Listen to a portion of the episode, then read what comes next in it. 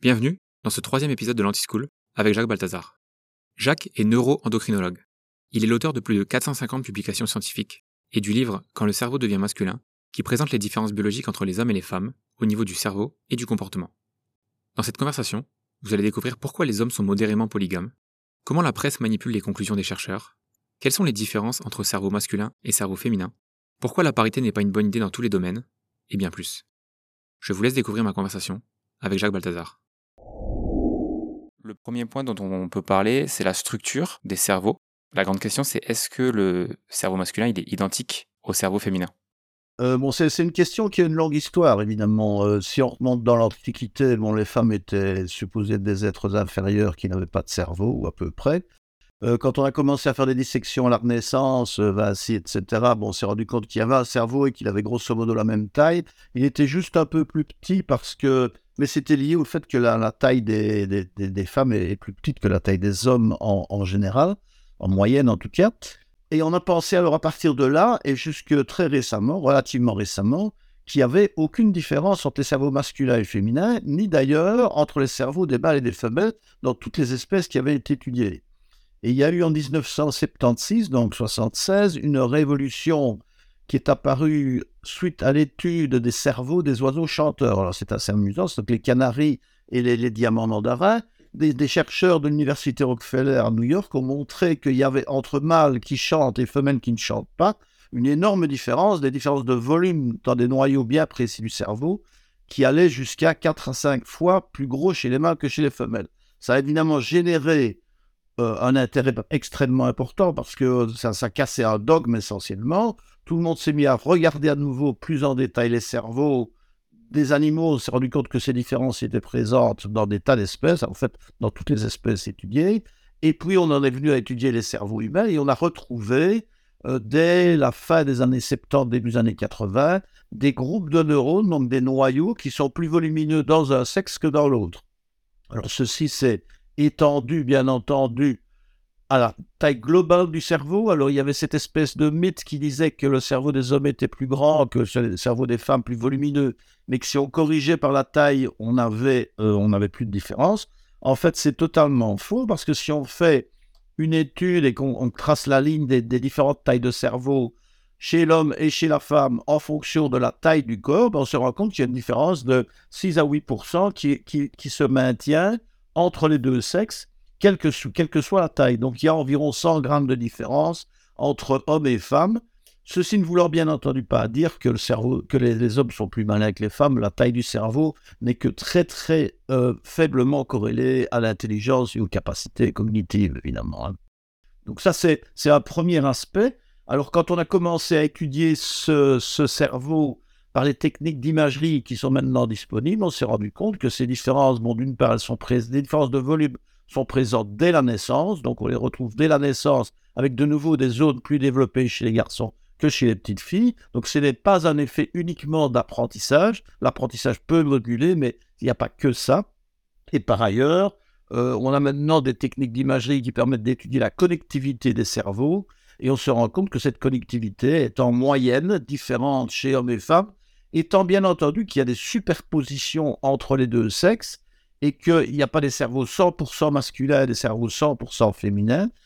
C'est un peu des mosaïques dans une certaine mesure, mais à la moyenne, on retrouve très clairement des différences entre hommes et femmes, et pour ce qui concerne les animaux, entre toutes les espèces de mâles et de femelles d'ailleurs. Vous précisez dans, votre livre que les, les chercheurs ils manquent de données pour expliquer comment ces différences structurelles au niveau du cerveau, elles se traduisent dans le, dans le comportement des hommes et des femmes. Par contre, ces, différences de comportement, elles sont, plutôt bien établies. Vous en parlez dans le, livre. Est-ce que vous pouvez nous, parler un peu des études qui ont été réalisées sur les, euh, dessins euh, et les jouets avec des bébés, avec des enfants et même avec des singes?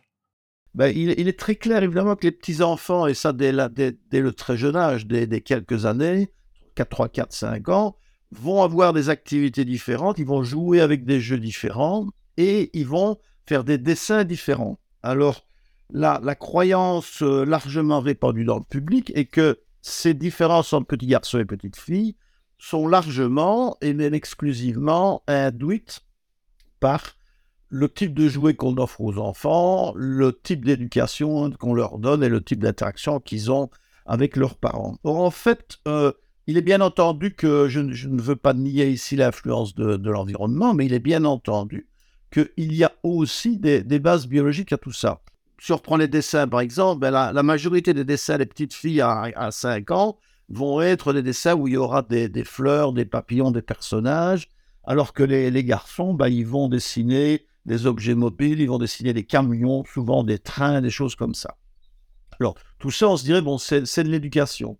Mais alors, on a des cas extrêmement intéressants de petites filles qui ont été exposées à un excès de testostérone pendant la vie embryonnaire, suite à une maladie des glandes surrénales qu'on ne décrira pas ici. Mais enfin, ces petites filles ont été exposées à trop de testostérone et ce phénomène a été corrigé dès la naissance. Donc, on se retrouve avec des petites filles qui ont été élevées en filles, qui n'ont pas trop de testostérone à 5 ans au moment où on fait les tests. Et ces petites filles font des dessins qui sont des dessins de type garçon. Donc c'est tout de même très interpellant et on peut se demander si ce n'est pas la testostérone embryonnaire, fétale, qui a, qui a induit ces différences. Il en va de même pour les jouets. Bon, les jouets, bon, les petits garçons vont jouer avec des camions et avec des, des, ballons, des choses comme ça. Les petites filles vont jouer avec des poupées et des peluches.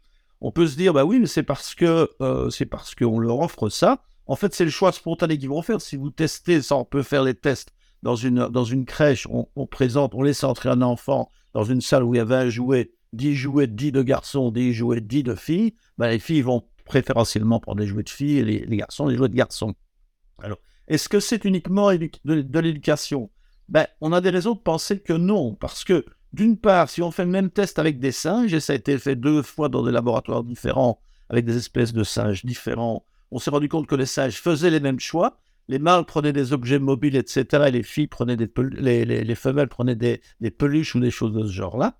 Et par ailleurs, si on revient à nos filles qui ont été exposées à trop de testostérone pendant la vie embryonnaire, ben on se rend compte que ces filles vont utiliser beaucoup plus les jeux de garçons que ne le font des, filles contrôle. Et elles utiliseront beaucoup moins les, jeux de filles. Donc ça suggère à nouveau que l'exposition prénatale à la testostérone a influencé ces choix qui se feront dans la petite enfance et qui vont se poursuivre dans le reste de la vie d'ailleurs. C'est quelque chose qui m'a beaucoup surpris, les, tests sur les singes, parce que euh, effectivement, c'est la, la première chose auquel on pense, c'est de se dire, euh, oui, bah, à 5 ans, on a déjà une influence de, de l'éducation et de l'environnement. Bien sûr. Ce qui n'est pas le cas euh, chez les singes. Et l'autre étude aussi qui m'avait, dont vous parlez dans le bouquin, qui m'a, qui m'a un peu marqué, c'est qu'il y a des tests qui ont été faits aussi sur des bébés de 1 jour, c'est ça? Oui, des bébés nouveau-nés de 1 jour alors, euh, les, chercheurs avaient pris, euh, avaient pris beaucoup de précautions pour que le test soit fait vraiment à l'aveugle. Donc, les parents n'étaient pas présents. Le bébé était testé en présence d'un expérimentateur qui ne connaissait pas le sexe de l'enfant. Et l'enfant était habillé en layette blanche de manière à ne pas induire de biais, évidemment, puisqu'on sait que le bleu est associé au garçon et le rose aux filles. Alors, ce qui a été fait, c'est essayer de voir si ces, petits-enfants étaient intéressés par les personnes plus dans un sexe que dans l'autre. On sait que chez les, chez les adultes et chez les, enfants plus âgés, dès, l'âge de 6-7 ans, les filles montrent un, plus grand degré d'empathie, c'est-à-dire qu'elles ont plus tendance à savoir lire quelles sont les émotions présentes sur le visage d'une personne qui, qui est en face d'elle, etc. Alors que les garçons seraient en moyenne plus, plus, plus forts pour des tests qui, qui testent la systématisation, les relations dans l'espace et des choses comme ça. Alors, ce qu'on a fait chez ces petits bébés, donc le jour 1 de vie, tout au début, là, il n'y a aucun apprentissage qui est possible, sauf de l'apprentissage in évidemment, qui existe, on le sait, mais ça ne peut pas concerner des, choses visuelles, bien entendu.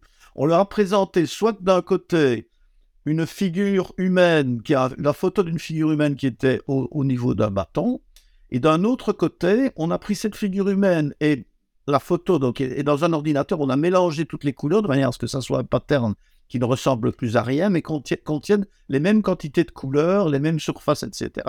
Et on a remis ça au, niveau d'un autre bâton. Et donc on présentait d'un côté la figure humaine et de l'autre côté la, figure qui ne représentait rien, mais qui était agitée. Et on s'est rendu compte que les petites filles regardaient préférentiellement, enfin regardaient plus la figure humaine que les petits garçons, et les petits garçons regardaient plus l'objet agité que les petites filles. ce n'est pas du tout ou rien, bien entendu. Il y avait 50% des, enfants qui ne réagissaient pas, ou 40% des enfants ne réagissaient pas. Mais quand on regarde en moyenne, il y avait une différence statistique entre l'intérêt que portaient les petites filles à la figure humaine et l'intérêt qu'ils portaient les garçons.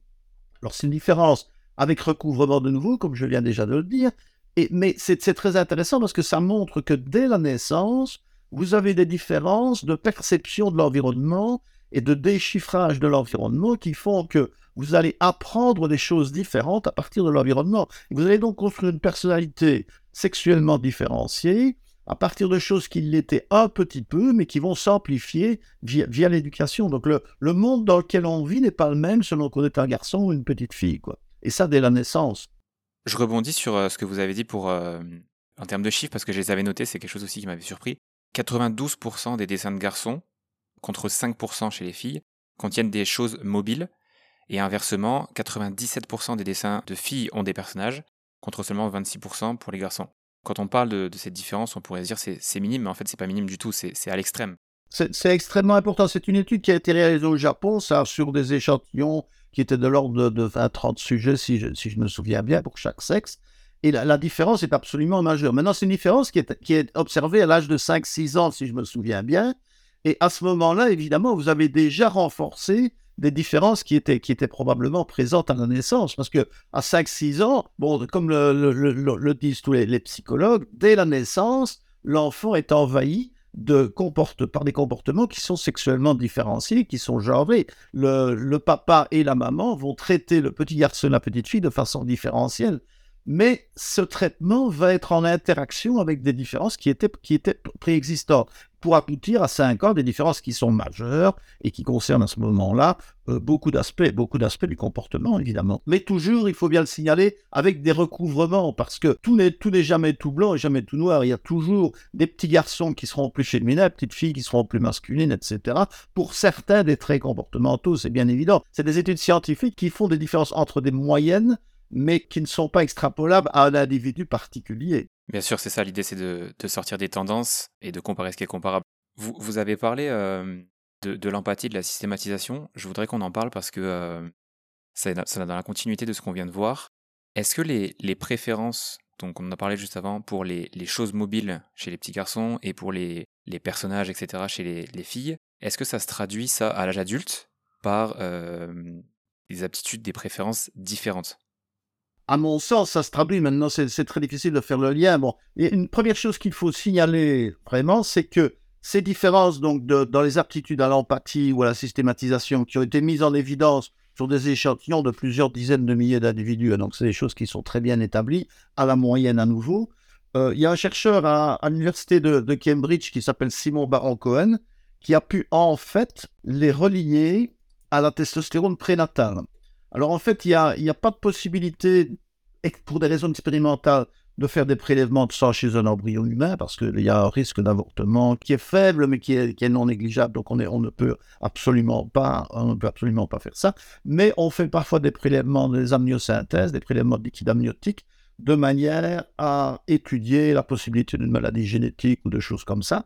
Et Simon Baron-Cohen à l'université de Cambridge a repris ses échantillons dans les freezers de laboratoire et il a dosé la testostérone. Et il s'est rendu compte que, d'une part, il y avait plus de testostérone chez les, petits garçons que chez les petites filles, ce qu'on attendait sans l'ombre d'un doute, avec toujours un certain niveau de recouvrement, mais qui est minimal ici.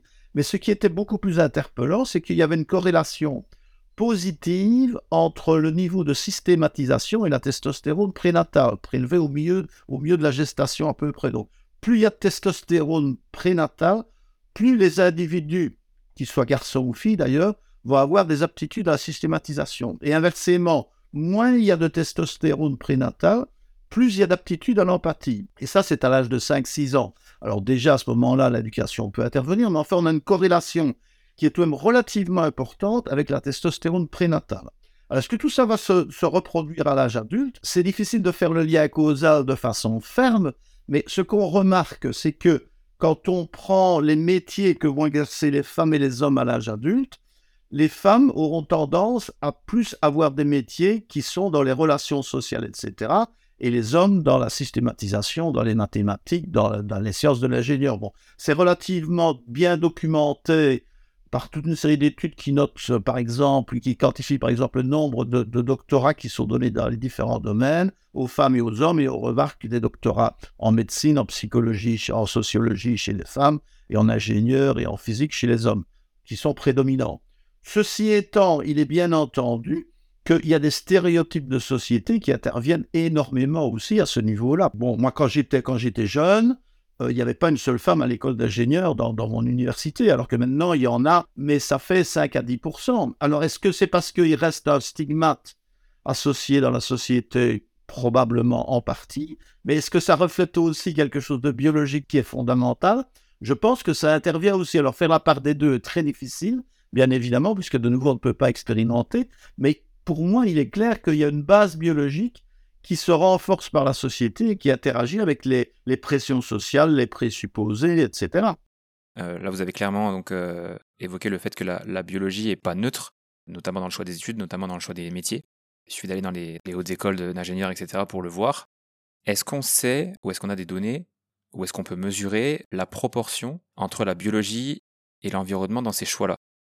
C'est extrêmement difficile, évidemment. Il est quasiment impossible d'imaginer un type de données qui permettrait de, séparer les proportions de, variance liées à la biologie ou à, l'environnement. Mais on a d'autres approches qui sont possibles. Et une des approches les plus intéressantes consiste dans la comparaison des jumeaux, évidemment.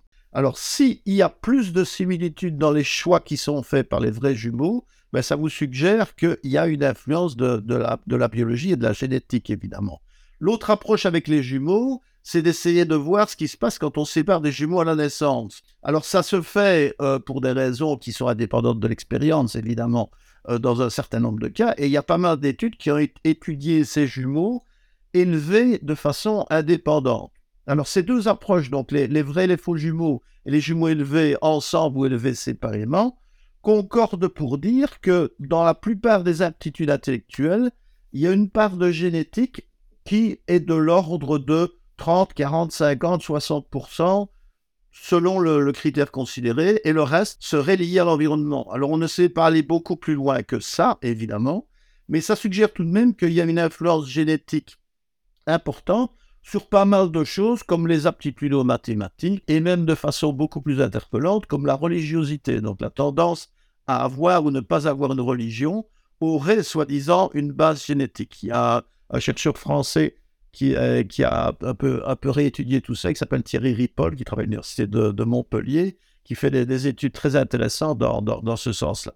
Donc c'est assez intéressant de voir que par ces études de, de jumeaux, on suggère des, euh, des influences génétiques qui sont, qui sont non négligeables. Il faut bien se rendre compte cependant qu'il y a dans cette littérature un bug absolument incroyable. Il y a eu euh, une falsification de données qui a été réalisée par un, psychologue anglais qui s'appelait Cyril Burke et qui pendant 30 ans a publié des études de jumeaux qui étaient basées sur des données inventées. Donc ça a été découvert après sa mort. C'était quoi son intérêt?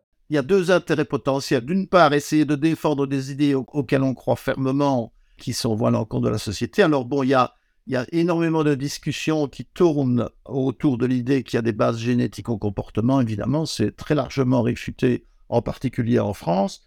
Il y a, il y a aussi des gens qui, qui, poussent ça beaucoup trop loin, évidemment, et qui voient les bases d'un eugénisme et de, de, choses absolument inacceptables, évidemment. Maintenant, l'autre motivation, c'est la, la, notoriété, évidemment, et la reconnaissance par les pairs. Et donc, si vous publiez des études qui sont extrêmement intéressantes dans des journaux qui sont des journaux de, à haut facteur d'impact, vous acquérez éventuellement des crédits de recherche, etc. Mais tout ça, c'est de la malhonnêteté à l'état pur, évidemment. C'est de la, de la fraude. Bien sûr. Et les chercheurs sont pas. Euh, les chercheurs sont des, sont des êtres humains. Euh, l'avantage de la recherche, c'est que c'est un, un, processus qui est autocorrecteur et que si vous publiez quelque chose qui est, qui est faux, ça prendra peut-être quelques années, mais au bout de quelques années, on s'en rendra toujours compte. On pourra retourner à voir les données de base, etc. Oui, c'est ce que j'allais dire. Il y, a, il y, a, quand même cette, euh, cette base et cette fondation quand on est chercheur à, chercher la vérité et donc à, à vouloir sortir les, les personnes qui, euh, qui, sont contre cette, euh, cette tendance-là. Oui, oui, bien sûr. la plupart des chercheurs sont des gens qui sont intéressés par la connaissance et par la vérité. Maintenant, l'activité n'est pas exempte de, de, de motivations annexes beaucoup moins nobles, qui sont la reconnaissance, la recherche de crédit, etc. Et donc, on se retrouve avec une compétition pour ces crédits notamment qui est extrêmement intense et des, comportements qui sont inadéquats. J'ai un, livre qui va sortir à la fin de ce mois-ci qui décrit en fait tous ces problèmes qui sont présents dans, la recherche. Exact, on va revenir sur euh, le, sujet de base, mais on va quand même, on finira avec euh, cette partie sur la recherche parce que je pense que c'est quelque chose dont on entend peu parler et, qui est super intéressant. Donc on était sur les, questions effectivement assez, assez épineuses, parce que dès qu'on parle de, génétique versus d'environnement, c'est c'est tout de suite des, grands débats. Il y, a une question qui, m'est venue quand j'ai lu le livre, étant donné qu'il y a des, aptitudes différentes, alors encore une fois, à la moyenne, qui sont, comme vous l'avez dit, liées à la testostérone prénatale, est-ce que le, discours euh, populaire qui voudrait qu'on ait une parité parfaite dans les entreprises, et je sais que c'est une question qui va faire, euh, qui va faire un peu de bruit, est-ce que c'est pas quelque chose qui est du coup contre nature par rapport à ce qu'on sait de, ces prédispositions ou de ces aptitudes euh, biologiques pour les hommes et pour les femmes? Personnellement, je le pense. Il, est, il est, bien certain qu'il y a des discriminations. Il y a eu historiquement des discriminations extrêmement importantes à l'encontre des femmes, discriminations qui sont toujours présentes évidemment et qui doivent être combattues euh, aussi, aussi vigoureusement qu'on le peut. Toute femme devrait avoir accès à tout type de profession si elle le désire, et il en va de même pour les hommes. Ceci étant, s'il y a des aptitudes différentes, et je pense qu'il y en a, est-ce qu'il est faisable et est-ce qu'il est même désirable d'obtenir des parités parfaites dans, tous les domaines? Alors, je pense que c'est un, but qui n'est pas réalisable et qui en plus n'est pas désirable parce que ces, ces différences d'aptitude sont une complémentarité absolument, absolument riche et qui rendent la société beaucoup plus intéressante. La parité absolue n'est peut-être pas le, rêve. Maintenant, on devrait se rapprocher de cette parité en enlevant toutes les, tous les obstacles environnementaux, éducationnels, etc. Mais qu'on l'atteigne ou qu'on ne l'atteigne pas, pour moi, ne, me paraît pas une question fondamentale. On les a pas toutes, euh, toutes découpées au début du podcast, mais euh, on a un peu des idées reçues que, par exemple, euh, les femmes peuvent faire du multitasking, les hommes non, que les hommes ont une meilleure, orientation que les femmes, etc. dans le livre, vous, prenez cet exemple de l'orientation et vous expliquez qu'en fait, c'est pas nécessairement que les hommes sont meilleurs que les femmes, c'est qu'on utilise deux fonctionnements différents, deux processus différents, c'est ça? Alors, chez les hommes et chez les femmes, euh, cette différence à l'orientation est, présente sans, sans l'ombre d'un doute. À la moyenne, de nouveau, bon, c'est, on retombe évidemment dans les stéréotypes. Bon, les femmes ne savent pas lire les cartes routières, etc. Bon, c'est un peu vrai, mais les, les, différences sont relativement minimes. Ce sont des différences qui sont minimes avec énormément de recouvrement. Elles sont néanmoins présentes. Et alors, l'autre chose qui est intéressante, c'est que les hommes et les femmes utilisent des, des, des des critères différents et des zones différentes du cerveau pour s'orienter. Alors maintenant, on peut faire des tâches d'orientation en, en, études en résonance magnétique nucléaire où on peut voir quelles sont les zones du cerveau qui fonctionnent quand on fait une tâche donnée. Et on se rend compte que les hommes et les femmes utilisent des zones différentes du cerveau, ils utilisent des stratégies différentes. Les hommes étant plus euh, et en plus tendance à prendre des, des critères qui sont des critères d'orientation générale comme la direction nord-sud, est-ouest, les femmes reprenant plus des, des critères plus locaux, comme euh, la présence d'un gros arbre tourné à droite après le gros arbre ou des choses comme ça. Et j'ai en fait une collègue qui, s'est amusée, qui s'amuse depuis quelques années là, à faire ce genre de test avec les étudiants qui viennent à son cours. Elle retrouve cette tendance, les garçons ayant utilisé des critères d'orientation générale, donc j'ai marché tout droit pendant 120 mètres vers le nord, puis j'ai tourné à gauche, etc. Et les, les filles utilisant des critères du style, j'ai tourné à gauche après la machine à un distributeur de Coca-Cola. quoi. Donc c'est un peu anecdotique parce qu'elle n'a encore que quelques, quelques dizaines ou peut-être une centaine maintenant d'étudiants, mais on retrouve déjà la moyenne une différence dans les, stratégies d'orientation dans, dans, les deux sexes, ce qui est assez intéressant. Et les gens qui font ça dans, en résonance magnétique nucléaire montrent que c'est des zones du cerveau différentes qui, qui font les analyses. Donc ça, ça démontre de nouveau une, différence de, de, stratégie comportementale. Et ça montre aussi effectivement que, euh, que la richesse peut être dans cette diversité, puisque selon les tâches, euh, si on reprend les exemples euh, des métiers dans les, sciences de l'ingénieur, à la moyenne, comme on l'a dit, il y a peut-être plus une, préférence ou une, un avantage, on va dire, euh, léger chez les hommes, mais peut-être que les femmes sont extrêmement plus douées sur une tâche très précise que d'autres hommes auraient plus de mal à faire dans, ce cadre particulier. Oui, oui, bon, on retrouve quand on fait les, les, les tests en mathématiques, par exemple, on se rend compte que les hommes sont un peu plus doués à la moyenne en raisonnement mathématique, mais les femmes en calcul mathématique. C'est en fait très très compliqué de séparer les sexes en fonction d'aptitudes d'aptitude euh, cognitives précises. Hein. Exactement, c'est pour ça qu'encore une fois, euh, on n'est pas là pour dire que euh, l'un est mieux que l'autre. C'est pas du tout le, but de, ce podcast et, de cette intervention. C'est plus de noter les, différences qui existent et de mettre en avant cette, cette richesse-là et, que chacun puisse utiliser ses, ses atouts, entre guillemets, à son avantage. Oui, différent n'est pas supérieur, évidemment. C'est ça qu'il faut essayer de mettre dans la tête des gens. Se dire que s'il y a une différence, ça veut dire qu'il y en a, il va y avoir une, hiérarchisation. Ça ne devrait malheureusement pas être le cas parce que ça peut être différent en étant très riche des deux côtés. Exactement. Vous parlez de hiérarchisation, ça me, ça me donne l'occasion de transitionner sur une question. C'est une, question qui est assez polarisante parce qu'elle traite de, de l'oppression patriarcale. Vous en parlez un tout petit peu euh, à la fin du livre. Donc on va passer rapidement dessus parce que je pense pas que ce soit le cœur du sujet et, le cœur de vos recherches, mais vous parlez d'études qui ont été réalisées en Suède, en tout cas pas qu'en Suède, mais dans les pays euh, nordiques. Est-ce que vous pouvez nous en parler rapidement, quelques minutes?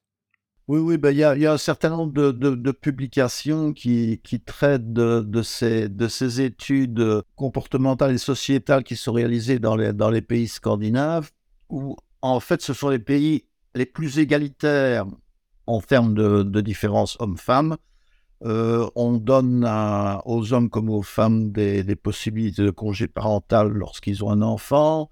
On donne aux hommes comme aux femmes les possibilités de travailler à temps partiel ou à, temps plein, etc. Donc il y a, énormément de, facilités qui sont accordées aux femmes de manière, espérait-on, à promouvoir leur, leur, euh, leur développement dans la société, leur accession aux postes de commandement où elles sont toujours au poste de direction et de commandement où elles sont toujours minoritaires, même dans, les sociétés actuelles, évidemment.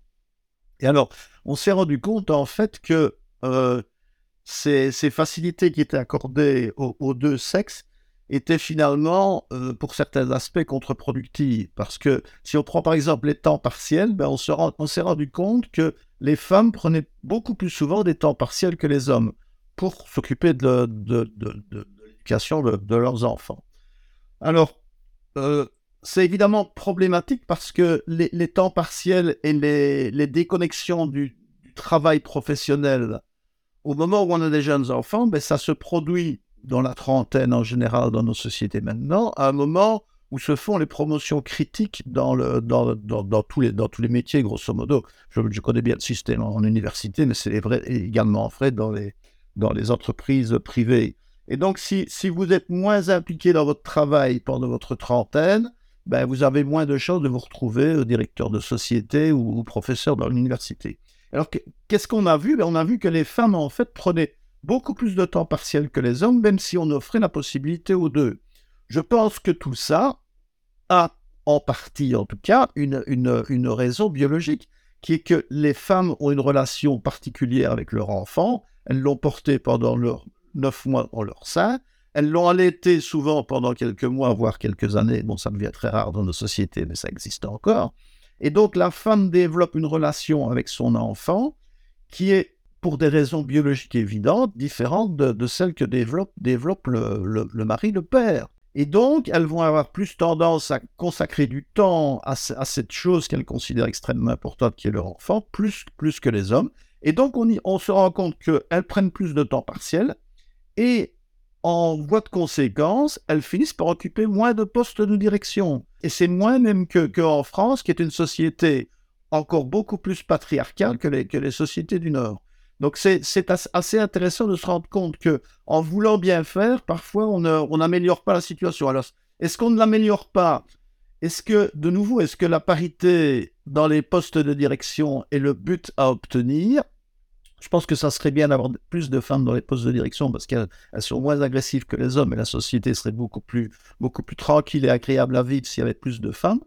Mais ceci étant, euh, on risque de, ne jamais y arriver parce qu'il y a, y a ces, différences biologiques, ces différences d'intérêt dans la vie qui font que les femmes n'ont peut-être juste pas envie de devenir, de euh, directrices de société. il y en a qui en ont envie, et celles qui en ont envie, elles doivent pouvoir le faire, évidemment. Mais elles n'ont peut-être pas tout envie. Elles ont peut-être plus envie d'avoir un boulot relativement calme et de pouvoir rentrer chez elles un peu plus tôt et s'occuper de leur enfant plutôt que d'avoir d'être patron de société où elles vont devoir faire des heures supplémentaires et être sur le pont en permanence. Donc l'égalité des chances doit de toute évidence être respectée, l'égalité des possibilités aussi arriver à la parité complète, je ne sais pas si c'est une bonne chose, mais c'est un sujet qui est, qui est fortement débattu et qui, et qui irrite énormément les femmes les plus militantes, évidemment. Je rebondis sur ce que vous avez dit concernant l'agressivité. Je crois que c'est le milieu carcéral qui traduit bien l'extrême différence en termes d'agressivité entre les hommes et les femmes. Oui, ça c'est une étude très intéressante. Bon, en fait, euh, dans tous les modèles animaux, la testostérone augmente l'agressivité.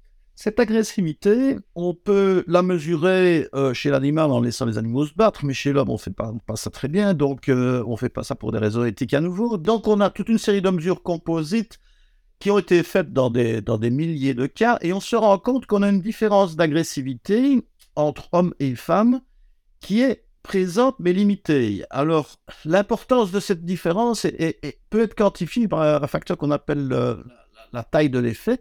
Et en fait, euh, une taille d'effet de 1 veut dire qu'il y a autant de variabilité à l'intérieur d'un groupe qu'il y en a entre les groupes.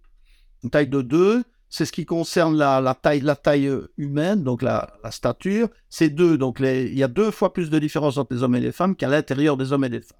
Pour l'agressivité, cette variable est de 0,4. Donc c'est peu, il y, a, il, y a, 40% de variance entre les groupes par rapport à 100% de variance à l'intérieur des groupes. Donc il y a plus de variance dans les groupes qu'entre les groupes. Alors on peut se dire, bon, ben donc c'est relativement non significatif. Mais Nicolas Gauvrit, qui est un mathématicien qui travaille à Paris et à Lille, a très très bien expliqué que ces petites différences à la moyenne, en fait, prennent de l'importance quand vous vous trouvez dans les extrêmes. Parce que là, vous allez retrouver presque uniquement un sexe. Et si vous, si vous avez donc cette différence de 0,4 de, de taille d'effet à la moyenne, vous allez vous retrouver à partir de, des niveaux d'agressivité élevés à des, à des rapports hommes-femmes qui sont de 8 pour 1, de 10 pour 1, donc 10 hommes plus agressifs pour une femme plus agressive. Alors, si vous réfléchissez, vous vous dites, euh, oui, mais l'agressivité, c'est pas très grave. Si vous engueulez avec votre voisin, bon, c'est pas très très grave, mais si vous lui cassez la figure ou si vous lui plantez un coup de couteau, là, c'est beaucoup plus grave. Alors, on, peut se demander quel est le pourcentage d'hommes et de femmes qui sont, prêts, qui sont dans les prisons pour avoir commis des actes agressifs. Et alors, on a des statistiques pour les, je crois que c'est pour 212 pays du monde, et on se rend compte qu'à part 2-3 pays où il y a 15% de femmes, mais c'est vraiment, vraiment très faible, on tombe à partir du quatrième ou du cinquième pays dans le classement à moins de 10% de femmes, et très souvent, ça tourne autour de 2-3% de femmes qui sont incarcérées pour actes violents, alors qu'il y a 97% d'hommes. Donc, euh, dans tous les pays du monde. Alors, les, sociétés étant organisées de façon très différente, les éducations étant très différentes, etc., on peut vraiment se demander s'il n'y a pas quelque chose de fondamentalement différent qui est propre à l'espèce humaine et qui n'est pas propre à, l'éducation donnée dans les civilisations occidentales ou dans d'autres civilisations. Tant qu'on est sur ça, euh, je vais, euh, rebondir sur, euh, sur l'article qu'on vous avait demandé d'écrire autour de, de la compétition sportive et des différences qu'il peut y avoir entre les hommes et les femmes, euh, notamment dans les cas de, transidentité. Est-ce que vous pouvez juste nous situer un petit peu le, contexte de cet article, que les gens qui écoutent ce podcast se rendent compte un petit peu de à quel point les médias peuvent influencer en fait la vie de, des gens? Oui, alors en fait, donc, euh, on m'avait demandé, on avait demandé à Jean-François Toussaint, qui est responsable de, l'Institut supérieur français qui s'occupe des, techniques d'entraînement des athlètes de très très haut niveau. En fait, j'ai oublié le nom précis de, l'institution, mais donc Jean-François Toussaint, qui s'occupe de ça depuis pas mal d'années, on lui avait demandé d'écrire un article sur les différences euh, sexuelles dans les performances sportives. Et comme euh, on, s'était rencontré à, propos de mon livre, il m'a demandé de participer au, bouquet. on, a, donc écrit, un article qui finalement n'a pas été publié parce qu'il était trop polémique. Alors en fait, euh, ce qui se passe, c'est que on sait depuis toujours les performances masculines sont supérieures aux performances féminines dans la plupart des sports. Bon, en, course de vitesse, en saut à hauteur, soit en longueur, etc. On peut, se focaliser sur les, sports qui sont des sports individuels et dans, dans l'athlétisme essentiellement. Alors, ces différences entre sexes ont été attribuées et sont partiellement d'ailleurs attribuables au fait que les femmes s'entraînaient moins, qu'il y avait moins de recrutement chez les femmes, qu'elles avaient moins de possibilités de, s'entraîner, etc. Bon, il y avait toute une série de barrières euh, sociétales qui faisaient que ces performances étaient, étaient moindres. Mais on voit dans les sociétés occidentales depuis maintenant 30 ou 40 ans que l'accès au sport est, très largement répandu chez les femmes. Et effectivement, la différence de performance s'est progressivement réduite pour se stabiliser aux environs des années, je sais plus, c'est 1990 ou quelque chose comme ça, à environ 10% dans la plupart des disciplines. Alors, On peut se demander euh, si, si c'est biologique ou si c'est, ça reste, reste environnemental. Je pense personnellement que c'est biologique, mais euh, je ne peux pas vous le démontrer formellement. Maintenant, il y a un autre phénomène qui est venu interférer et qui est, qui est extrêmement intéressant, c'est qu'on a vu apparaître dans le sport et dans les compétitions féminines en particulier, un nombre croissant d'athlètes qui sont des individus transgenres. C'est-à-dire des individus qui sont nés en tant qu'hommes homme, homme génétiques et hommes euh, homme biologiques, si, euh, si, on, pour ce qui concerne les, structures génitales, encore que à ce niveau-là, on a, on a, rarement les, les, données. Et on voit apparaître ces individus transgenres qui ont des performances assez, assez exceptionnelles. Je crois qu'il y avait une course, c'était à 400 mètres, je pense, où les trois athlètes sur le podium étaient tous les trois des, des individus transgenres. Alors évidemment, ça, commence à poser question. Et ces individus transgenres euh, commencent à être dans certaines disciplines assez nombreux, beaucoup plus nombreux que dans la population de base, que dans la population générale, ce qui suggère un recrutement actif. Alors, on a les, les, les instances sportives essayent de, de, contrôler ce phénomène de différentes façons. Alors, on l'a fait d'abord en demandant des tests génétiques, et puis on a demandé des taux de testostérone, et dans certains, dans certains sports maintenant, le, consensus est que si les transgenres ont un taux de testostérone inférieur à une valeur donnée, ben, ils, ils, peuvent concourir. Mais c'est ignorer évidemment les effets organisateurs des stéroïdes, puisque les stéroïdes vont promouvoir la croissance du squelette et des muscles, et même si vous interrompez cet effet à l'âge adulte, vous trouvez des individus qui ont une stature physique qui est plus, plus imposante que, que, que des femmes nées, femmes, et qui donc ont un avantage. Bon, il y a eu un cas, un cas très célèbre d'une une volleyeuse qui est apparue dans le, le, le, la compétition nationale de volleyball au Brésil, et la première année où elle a joué en compétition, c'est elle qui a marqué le plus de points. Alors on s'est dit d'où est-ce qu'elle vient, est-ce vient celle-là? C'est la première année qu'elle était en compétition. Et puis quand on a gratté, on s'est rendu compte que quatre ans avant, elle jouait dans les, dans les compétitions masculines et qu'elle mesurait 1m85 ou 1m90. Alors évidemment, elle avait été probablement castrée entre les deux, elle contrôlait sa testostérone, etc. Mais elle avait tout de même une taille qui était 10 cm supérieure à celle des autres femmes. Et comme le, filet au volleyball est plus bas pour les femmes que pour les hommes, elle avait un avantage évident, évidemment. Mais c'est très difficile de savoir ce qu'il faut faire à ce niveau-là. Parce que euh, les, tests génétiques, c'est une chose, mais ça ne dit pas tout. Il faudrait savoir ce qu'est la testostérone à un moment donné, mais il faudrait aussi savoir ce qu'elle a été pendant l'ontogenèse, etc. Donc tout ça est, très très compliqué. Et qu'est-ce que c'est un avantage? Un avantage inacceptable, un avantage qui, qui, qui, qui déroge aux règles. Bon, J'ai entendu un exposé à ce sujet-là euh, très récemment, enfin c'était au mois, d'octobre dernier, qui était extrêmement intéressant, où le disait quel est, quel est le record du marathon. Euh, il proposait 1h14, 2h, 2h10 et les 4h. Et la bonne réponse, c'était 1h10 en chaise roulante. Alors, est-ce que c'est un avantage inacceptable de pouvoir courir le marathon en chaise roulante Donc, on sépare les gens à ce moment-là. Et bon, Eddie Merckx, qui a gagné 5 Tours de France, je pense, etc., avait un cœur qui battait au repos à 40, à 40 pulsations minute. Moi, je suis à 80. Il avait un avantage inacceptable sur moi pour faire du vélo, euh, des vélos d'endurance. Pour ce qui est des transgenres, c'est une question qui est fortement débattue dans la société actuellement. Et, notre article n'a finalement jamais été publié. Enfin, on a publié un, équivalent dans, The Conversation qui était, intéressant déjà pour distribuer le message. Mais ce message ne se distribue que très très peu, en fait. On, va continuer là-dessus parce que tant qu'on est dedans, je pense que c'est bien qu'on creuse euh, totalement. Euh, donc ça, c'est le premier problème c'est un problème de censure en fait tout simplement puisque je vois pas comment on peut appeler ça d'une autre manière quand on demande un article à un expert et que finalement on décide de pas le publier sous prétexte que c'est euh, trop polarisant par rapport à ce qu'on pense. Le deuxième obstacle entre guillemets, le problème, c'est aussi qu'il y a une forme de, manipulation, d'extrapolation ou de transformation de certains résultats. Est-ce que vous pouvez nous, nous rappeler euh, la différence entre corrélation et causalité, notamment dans le cadre de cette découverte qui avait été faite que les, les femmes auraient une connexion qui serait plus euh, bilatérale et les hommes antéro-postérieurs au niveau du cerveau, et qui a été mis ensuite euh, en relation avec le, multitasking alors qu'il n'y a aucune, euh, aucune note de causalité entre les deux. Ben oui, il y a quand, un résultat scientifique est publié, très très souvent il y a une longue discussion qui montre dans l'article les limites de, des conclusions qu'on peut tirer de ces, de ces données-là. Alors, cela étant, la presse en général, quand il trouve un article qui est un peu chaud, un peu intéressant, un peu interpellant, la, grande presse va très souvent euh, extrapoler au-delà de, ce que les données peuvent dire. Alors, on peut reprendre deux exemples à ce niveau aussi. Bon, il y a l'exemple que vous venez de, citer, donc, qui, est que les femmes, quand on fait de, de, l'imagerie médicale et qu'on trace les connexions entre les différentes zones du cerveau, les femmes ont préférentiellement des connexions bilatérales, donc des connexions de l'hémisphère gauche et l'hémisphère droit, alors que les hommes ont des connexions préférentiellement antéro-postérieures, ce qui ne veut pas dire que les autres connexions n'existent pas, c'est du préférentiel.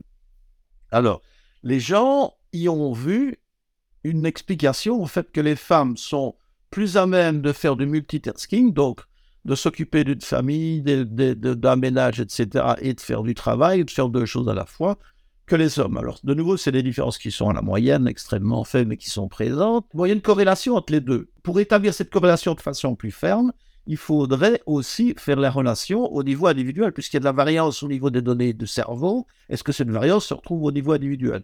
Si on la retrouvait, ça pourrait nous signifier qu'il y a peut-être un lien de cause à effet. Mais corrélation n'est pas causalité, bien évidemment. Il y a 30 ans, si on prenait la distribution des cabines téléphoniques dans le monde, on avait une corrélation extrêmement étroite avec la densité des cancers du poumon. Effectivement.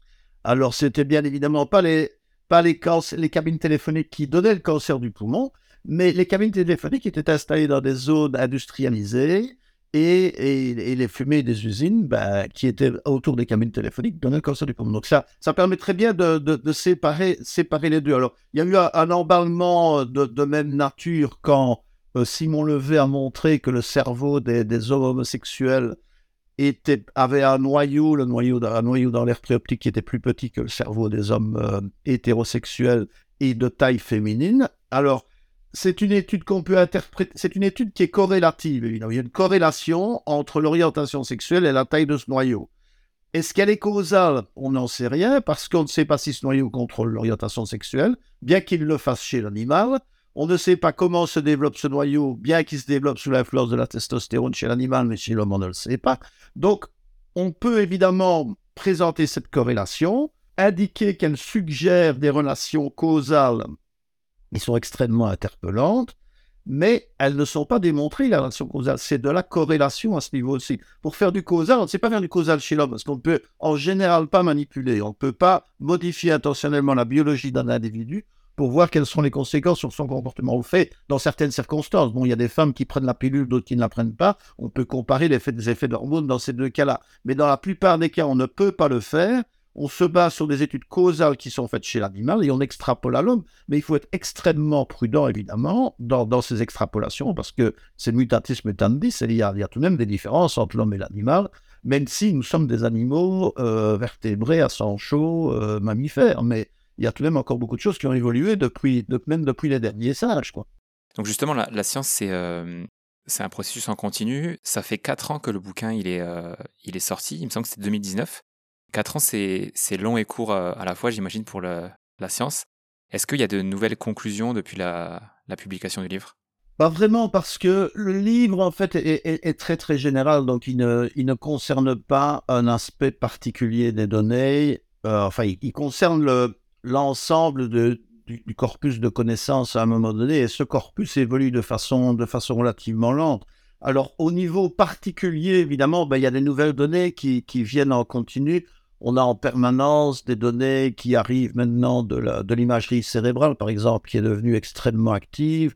Il y a un groupe à Amsterdam qui est en train d'étudier maintenant les modifications du cerveau qui se produisent dans la femme au moment où elle est enceinte et par après, et qui montrent qu'il y a des modifications de structure du cerveau et de fonctionnement du cerveau qui sont permanentes d'ailleurs, qui restent après la naissance de l'enfant, pendant, pendant des années après.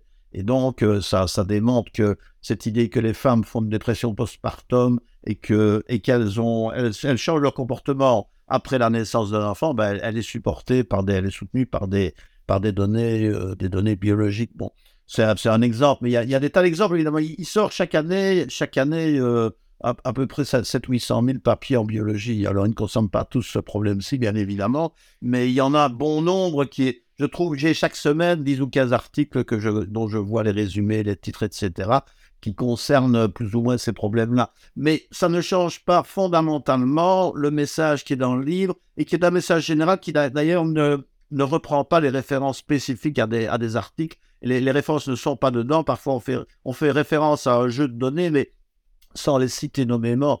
Et il n'y a, rien, a rien dans ce qui est là-dedans qui a été invalidé.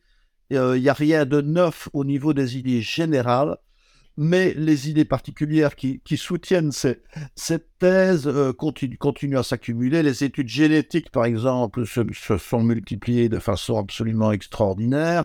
On a maintenant des possibilités de, séquençage de l'ADN qui, sont colossales. Hein. Bon, le, premier génome humain a été séquencé par, suite au travail de 300 personnes pendant 15 ans. Ça avait coûté entre 300 millions et 1 milliard de dollars. Euh, maintenant, euh, ça coûte à peu près 1000 dollars pour avoir un génome humain et c'est fait sur l'après-midi, quoi. Et on a des nouvelles techniques qui sont en train de se développer qui, espèrent le mettre à 100 à 100 dollars. Donc, euh, vous voyez, on a maintenant des, des, génomes humains non interprétés, mais en fait des génomes humains grossiers pour des centaines de milliers d'individus qu'on peut corréler à différents aspects du comportement et on retrouve des, des relations. Maintenant, ça n'est jamais. Il y avait encore des articles récemment dans la presse euh, s'insurgeant contre le contrôle génétique des comportements en disant que ça n'existe pas. Si ça, enfin, ça existe, mais c'est pas des déterminismes absolus, ce sont toujours des, des tendances à développer tel type de comportement, tel type de maladie aussi d'ailleurs, mais ce n'est jamais certain. Bon, le cancer du poumon ne se développe pas uniquement pour des raisons génétiques, ça se développe aussi pour des raisons environnementales, le tabac étant bien connu pour être un des problèmes majeurs. Alzheimer ne se développe pas uniquement pour des raisons génétiques, mais il y a des prédispositions génétiques qui existent, etc. Quand c'est des, prédispositions des maladies, ça passe encore à peu près dans la presse. Quand c'est des prédispositions à une tâche cognitive, ça ne passe absolument pas parce que ça heurte les gens. Mais euh, c'est bon, la réalité du monde. Bon, il y, a des, il y a des prédispositions. Et pour prendre des cas extrêmes, évidemment, si vous avez un, une personne qui, a un chromosome supplémentaire et qui est, qui, est trisomique, ben, il aura des capacités intellectuelles qui seront inférieures à la, moyenne, quoi que vous fassiez. Donc là, c'est une base génétique. Alors, on dit, vous dites ça, on dit oui, mais ça, c'est des cas extrêmes. Oui, mais ça vaut aussi pour les micro-variations. Mais les micro-variations sont impossibles à relier de façon causale au comportement. Mais à la moyenne, on arrive à trouver des corrélations qui sont même extrêmement interpellantes.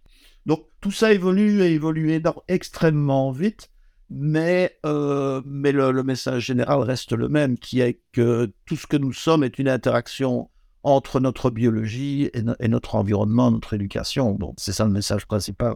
Il y a autre chose qui a évolué euh, très vite, c'est le débat justement de, de, l'environnement versus euh, la biologie, ou en tout cas d'acceptation, de, de genre, d'identité, etc. vous concluez le, le livre en disant Il est temps de créer une société d'égalité de droits entre les femmes et les hommes, plutôt qu'une société basée sur le mythe de leur identité. Je suis curieux de savoir comment ces, ces mouvements-là, ou comment les, dernières années, impactent en fait les chercheurs, les comme vous, qui exposent des faits qui sont plutôt euh, à contre-courant. Est-ce qu'il y a des, est-ce qu'il y a des pressions politiques, est-ce qu'il y a des pressions hiérarchiques? Est-ce que ça peut avoir un impact sur euh, le montant des subventions ou des crédits qu'on vous accorde?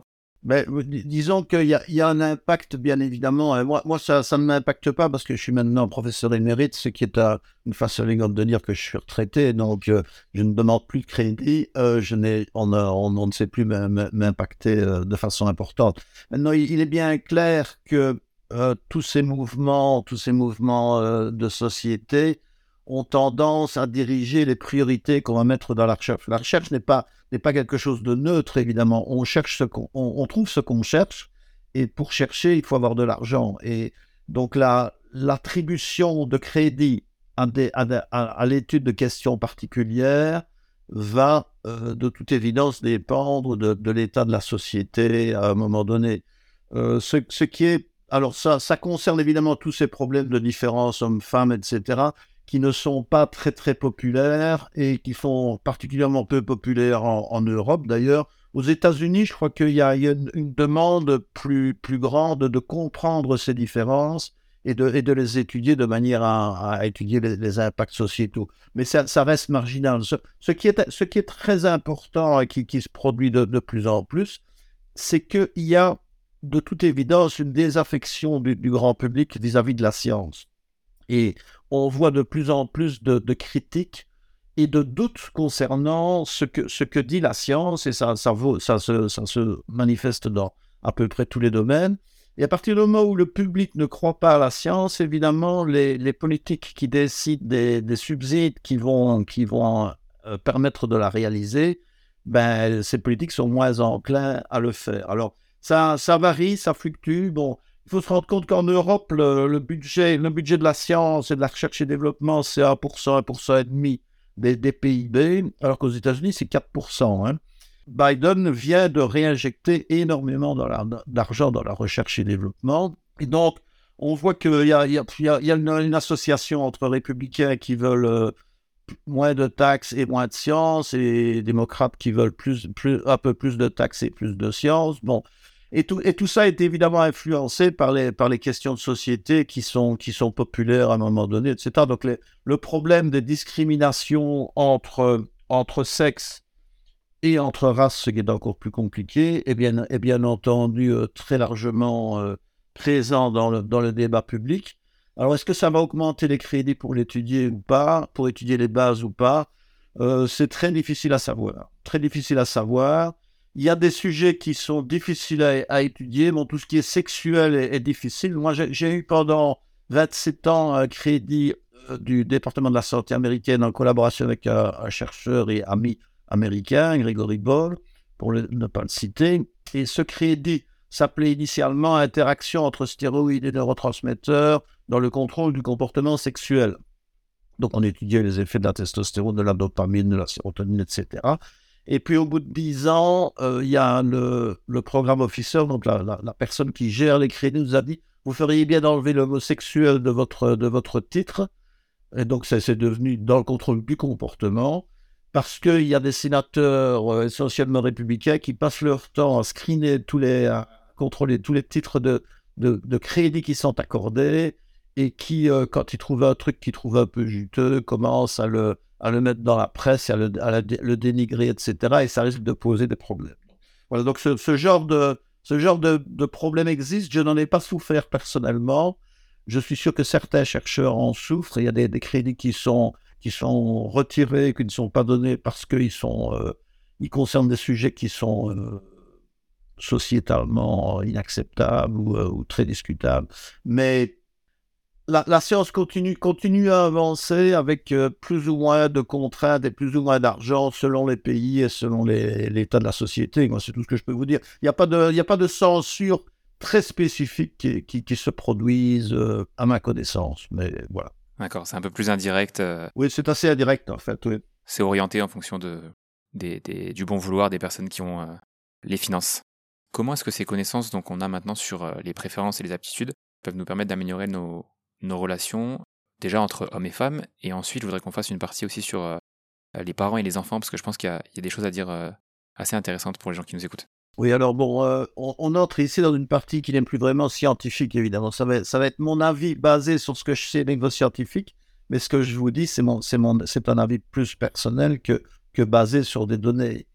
Maintenant, euh, qu'est-ce qu'on peut faire pour améliorer nos, relations? Euh, c'est, c'est assez complexe. Bon, il y a, y a une chose évidemment, c'est que on doit, on doit, dans toute la mesure du possible, supprimer les discriminations qui existent à, tous les niveaux pour l'accès aux professions, etc. Organiser une société où la violence vis-à-vis des femmes soit, soit, soit minimisée, c'est très compliqué parce qu'on entend parler de féminicide de plus en plus dans, la grande presse, etc. Et on met en exergue toutes les femmes qui ont été tuées par leur, c'est souvent par les, conjoints d'ailleurs, plus que, par, que dans, la, rue. On ne, dit jamais évidemment que ce nombre de féminicides est de loin inférieur au nombre d'homicides, et par homicide, je prends des, je, parle des, hommes spécifiquement maintenant, qui existent pour raisons violentes. Bon, il y a infiniment plus d'hommes qui meurent de façon violente que de femmes, ce qui ne veut pas dire que les morts de femmes sont acceptables, mais euh, il faut bien se rendre compte que les, morts d'hommes entre règlements de compte entre hommes dans, des mafias, dans des, dans des réseaux de, de, banditisme, etc., sont, et, et, même au niveau de, pour, pour des raisons de, de folle et de, d'agressions diverses sont infiniment plus, plus nombreux que, que, les féminicides, évidemment, ce qui ne les justifie pas. Pour moi, il est clair qu'il y a des différences entre hommes et femmes qui concernent notamment l'agressivité et qui vont toujours se retourner sur les femmes, évidemment. La, plupart des sociétés, la grande majorité des sociétés, sont des sociétés patriarcales où le, où le pouvoir et où le contrôle est, exercé par les hommes.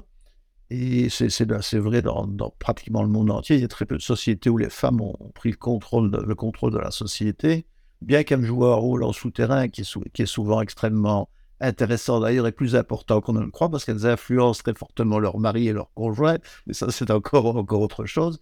Alors est-ce qu'il faut élever les petits-enfants de façon neutre? Ça c'est une autre proposition très radicale qui a vu le jour euh, en Scandinavie où on donne des prénoms neutres et on ne déclare pas le, sexe de l'enfant à la naissance.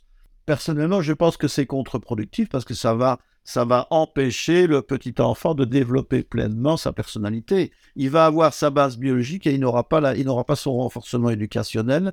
Et donc, personnellement, je pense que c'est n'est pas, pas nécessairement une bonne solution. Mais euh, c'est un avis personnel qui n'est soutenu à, ce stade par aucune donnée, aucune donnée scientifique. Par contre, vous avez deux, vous parlez de deux choses dans le, dans le livre qui sont euh, le décalage du rythme circadien. Il y a une autre différence qui est le, le, résultat à un exercice quand on le présente de deux façons différentes chez les filles. C'est ça, oui. En fait, les, enfin, tout, tout, qui a eu des enfants adolescents à la maison sait très bien que ces enfants dorment le matin, sont impossibles à réveiller, se couchent tard le soir et sont impossibles à réveiller le matin. Moi, j'avais des fils qui étaient des très bons dormeurs, ils pouvaient dormir jusqu'à midi sans, sans, sans ouvrir l'œil. Et en fait, on s'est rendu compte que c'est un phénomène qui est partiellement biologique. À l'adolescence, le rythme se décale et la période d'endormissement se décale sur, le, sur des, heures plus, plus avancées de la nuit et le réveil de façon plus tardive. C'est lié à des décalages hormonaux, etc. Et c'est fondamentalement biologique parce que on observe exactement la même chose chez le rat. Donc le rat adolescent décale son rythme de, sommeil également. Donc c'est extrêmement, extrêmement intéressant. Alors, comme les, filles, évidemment, atteignent leur puberté euh, plus tôt que les, que les garçons, ben, elles vont, elles développent leur puberté plutôt que les garçons, elles, vont présenter ce décalage circadien, de rythme circadien, euh, plutôt que les garçons. Euh, quelles sont les conséquences? Ben, Essayer de, essayer de ne pas trop contrecarrer. Ceci étant, bon, si on doit décaler les écoles à partir de, de 13, 14, 15 ans et les faire commencer à 9h, 10h, 11h midi, quoi, et finir à, à 20 heures, ça va, ça va compliquer la, la, vie en société, évidemment, parce qu'ils pourront plus manger avec leurs parents, etc. Donc, voilà. Donc la, la, solution n'est pas évidente, mais c'est un autre aspect qui montre bien quelque chose de biologique et laisser dormir les, adolescents un peu plus tard le matin quand on peut le faire les jours de congé, c'est certainement une bonne chose. Oui, j'allais dire en fait, euh, justement, c'est peut-être plus une question, effectivement, pas forcément de changer le, d'adapter la société aux enfants, mais de d'éduquer les, euh, parents, alors moi je suis pas parent donc euh, pour l'instant c'est pas un débat qui me concerne, mais d'éduquer les parents sur le fait que c'est pas anormal si leurs enfants ont envie de dormir à cette, période-là, et surtout s'il y a des différences entre la, la, sœur et, le frère par exemple. Voilà. Deuxième aspect, j'essaie de me souvenir de ce que c'était maintenant que je l'ai, je l'ai perdu. C'était le, l'exercice qui est présenté sous forme de dessin ou de géométrie. Ah oui, d'accord. Oui. Alors ça, oui, ça, ça, ça montre bien la complexité de la mise en évidence de ces, de ces différences euh, hommes-femmes, garçons-filles au niveau cognitif, évidemment, parce que c'est c'est des études qui ont été faites en demandant à des garçons et des filles de résoudre une tâche, une tâche graphique précise, mais pour les garçons, c'était enfin dans, dans, une partie de la population, c'était présenté comme une tâche de géométrie, et dans l'autre partie de la population, c'était présenté comme une tâche de dessin. Et on se rend compte que si on présente ça comme une tâche de géométrie, les garçons réussissent mieux que les filles. Mais si on présente ça comme une tâche de dessin, cette différence euh, sexuelle disparaît complètement.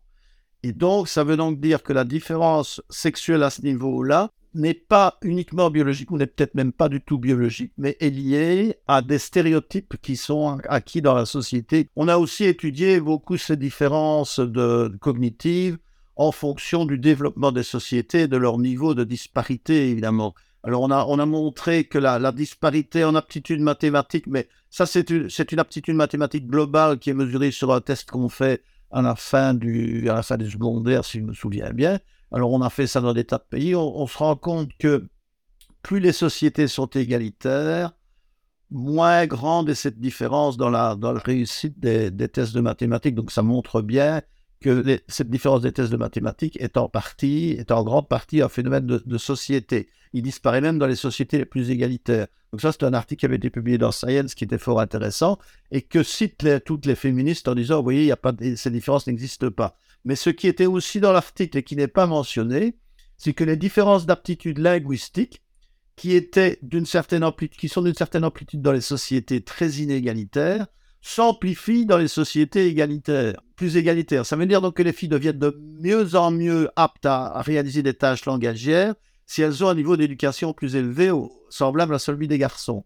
Et donc, ça veut dire que dans, la plupart des sociétés, il y a, en fait, c'est mon interprétation, qu'il y a une différence de base entre les aptitudes langagières des filles et des garçons, que cette différence est partiellement masquée si les filles n'ont pas l'occasion de faire des études, mais que si elles ont l'occasion de faire des études dans une société égalitaire, cette différence se révèle pleinement. Donc cet article allait dans les deux sens. En fait, il montrait qu'il y avait quelque chose qui était biologique au niveau du langage et que ce qui était mesuré au niveau mathématique ne l'était pas. Mais au niveau mathématique, on sait que c'est très complexe, que le raisonnement est indépendant de la possibilité de calcul, etc. Donc tout ça est, très très complexe et il y a des interactions extrêmement importantes entre biologique et, et éducation, étant entendu que au résultat final, les différences ont une amplitude qui est faible. Les, les tailles d'effet dont on a parlé tantôt, c'était 0,4 pour l'agression. C'est souvent même moins pour les aptitudes cognitives. C'est souvent du 0,2 ou quelque chose comme ça. Donc vous pouvez avoir les filles qui s'orientent mal dans l'espace, mais vous avez des cosmonautes qui sont absolument des astronautes géniaux, qui sont capables de, vivre dans un espace tridimensionnel qui tourne sans aucun problème. Donc vous avez dans les deux sexes un recouvrement de sexes qui est énorme, évidemment. Mais ça n'empêche pas qu'à la moyenne, il y a des différences, que ces différences ont quelque chose de biologique. Et effectivement, si la moyenne il y a des différences, ça ne veut pas dire qu'aux extrêmes, les différences ne sont pas 8 euh, à 10 fois supérieures, comme vous l'avez dit pour l'agressivité. et ça marche pour tout, en fait. Et ça marche pour tout, ça, évidemment. C'est ça qui est, très, important à, noter aussi. C'est qu'aux extrêmes, ça finit par avoir, une importance. Alors, est-ce qu'on va trouver que si les tâches langagières sont meilleures chez les filles, est-ce qu'on va voir que dans nos sociétés, on va finalement avoir beaucoup plus euh, d'auteurs ou d'autrices féminines de romans qui qui vont faire des choses beaucoup plus intéressantes que les hommes. Alors que historiquement, c'est les hommes qui ont fait toute la littérature, mais ça, c'était la société qui l'a imposé. Est-ce qu'on va voir que, les, astronautes ben, resteront largement des hommes parce qu'il y a tout de même une petite, différence dans les, aptitudes tridimensionnelles de systématisation et que on ne prend que les extrêmes, évidemment. Le, futur nous, le dira, mais on voit, un rapprochement, évidemment, des moyennes, ça c'est clair. Justement, tant qu'on parle de, futur, c'est quoi l'avenir un peu de la, recherche euh, à la fois sur euh, ces questions de, de différences euh, biologiques et sur ces questions de société en fait qui sont liées? Au niveau biologique, bah, l'avenir c'est évidemment le, développement de, la compréhension des mécanismes génétiques et épigénétiques maintenant qui contrôlent, qui contrôlent notre, notre biologie, notre comportement, notre fonctionnement évidemment. Je, je vous l'ai déjà dit, les, la, génétique a, fait des progrès colossaux et on peut maintenant avoir le génome de, tout individu de façon relativement simple. On s'est rendu compte aussi depuis 10-15 ans que l'expression du génome était modifiée par l'environnement et parfois de façon très, de façon très, très persistante. Bon, alors ça c'est déjà une chose intéressante, c'est que votre environnement va modifier les gènes que vous exprimez. Que vous exprimez. Et donc c'est là où on peut revoir euh, un raccord qui va se faire entre les tenants des, thèses environnementales et les tenants des thèses biologiques, c'est que l'environnemental peut agir sur le biologique via des modifications donc, de la structure de l'ADN ou des protéines qui l'entourent qui font qu'un gène pourra ou ne pourra plus s'exprimer. Alors ce qui est encore plus interpellant, c'est qu'on s'est rendu compte que ces modifications épigénétiques pouvaient se transmettre de génération en génération. Et on a quelques cas maintenant de transmission de la troisième génération, ça veut dire que c'est purement épigénétique, on a des, comportements qui se transmettent, qui ont été appris, qui se transmettent de génération en génération. Le, premier cas, le, mieux, établi, a été le, cas des, mères qui donnent des soins parentaux euh, très, fournis, très suivis, et des, mauvaises mères qui donnent peu de soins parentaux. Mais on se rend compte que les enfants qui sont nés de ces deux types de mères ont eux-mêmes les mêmes, les mêmes caractéristiques. Donc les bonnes mères font des, des enfants qui seront des bonnes mères, et les, mauvaises mères font des enfants qui sont des mauvaises mères. Alors on pourrait se dire que c'est purement génétique, mais ça ne l'est pas parce qu'on peut croiser les, les, les, jeunes à la naissance. Donc vous mettez des jeunes nés de bonnes mères à des mauvaises mères, des, des mauvaises mères à des bonnes mères, et elles vont reproduire à la génération suivante le, phénotype. Et ça continue de génération en génération. Et on a trouvé un mécanisme qui est lié à l'expression d'un récepteur aux corticostéroïdes dans l'hippocampe, etc. Bon, je ne vais pas entrer dans, le détail de ça, mais on a un mécanisme biologique qui explique cette transmission. On a retrouvé. Alors, c'est extrêmement intéressant et extrêmement interpellant parce que ça veut dire que si vous avez des milieux socialement défavorisés où l'éducation est mal faite, ça a des chances de se transmettre à la, génération suivante. Et là, évidemment, il y a un impact au niveau société. On doit mettre des moyens pour essayer de contrecarrer cet effet, parce que sinon, c'est un phénomène qui va aller, aller indéfiniment. Et donc, il est, il est tout à fait justifiable, sur base de ces données-là, que notre société consacre des, des, moyens plus importants, dans la mesure du possible, à, à améliorer les, l'éducation et le, développement des enfants qui sont nés dans des, dans des milieux défavorisés. Ce qu'on fait dans une certaine mesure, hein, mais on pourrait certainement amplifier ça parce que ça a une importance considérable, non seulement pour la génération concernée, mais pour les générations futures. Parce que c'est un phénomène en plus qui se, qui se renforce du coup, c'est ça, à chaque génération? Ben non, on ne peut pas dire qu'il se renforce, mais il se transmet en tout cas. Alors évidemment, euh, si une mauvaise éducation conduit à une mauvaise éducation, ben, la génération suivante a été élevé, a été élevé avec la mauvaise éducation et à, et à, la composante épigénétique, évidemment, qu'elle a les deux, elle, reprend et donc on, on, met une couche. Euh, et, ça, et ça vaut aussi pour l'obésité. Bon, on s'est rendu compte que les régimes très gras qui sont auxquels sont exposés des, femelles gestantes vont modifier la balance énergétique des embryons.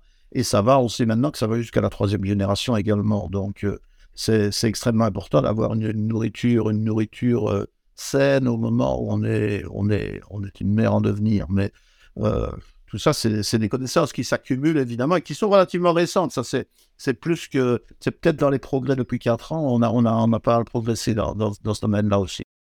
Est-ce que c'est des, des, des, choses qui se transmettent uniquement à la période où la mère est enceinte ou est-ce qu'il y a aussi euh, une influence du, du passé et également de, de l'éducation, c'est-à-dire de quand l'enfant est, jeune je sais que dans le livre, vous parlez de, des taxis vétérans qui ont un hippocampe qui est plus développé que la moyenne, il me semble, parce qu'il se, il se repère mieux dans l'espace. Est-ce qu'on peut, euh, c'est sûrement de, l'extrapolation, hein, mais est-ce qu'on peut imaginer que c'est quelque chose de ça qui peut être aussi transmis à un, enfant? Alors pas évidemment que l'enfant naisse avec un hippocampe plus gros, mais qu'il ait des capacités supérieures en termes de repérage.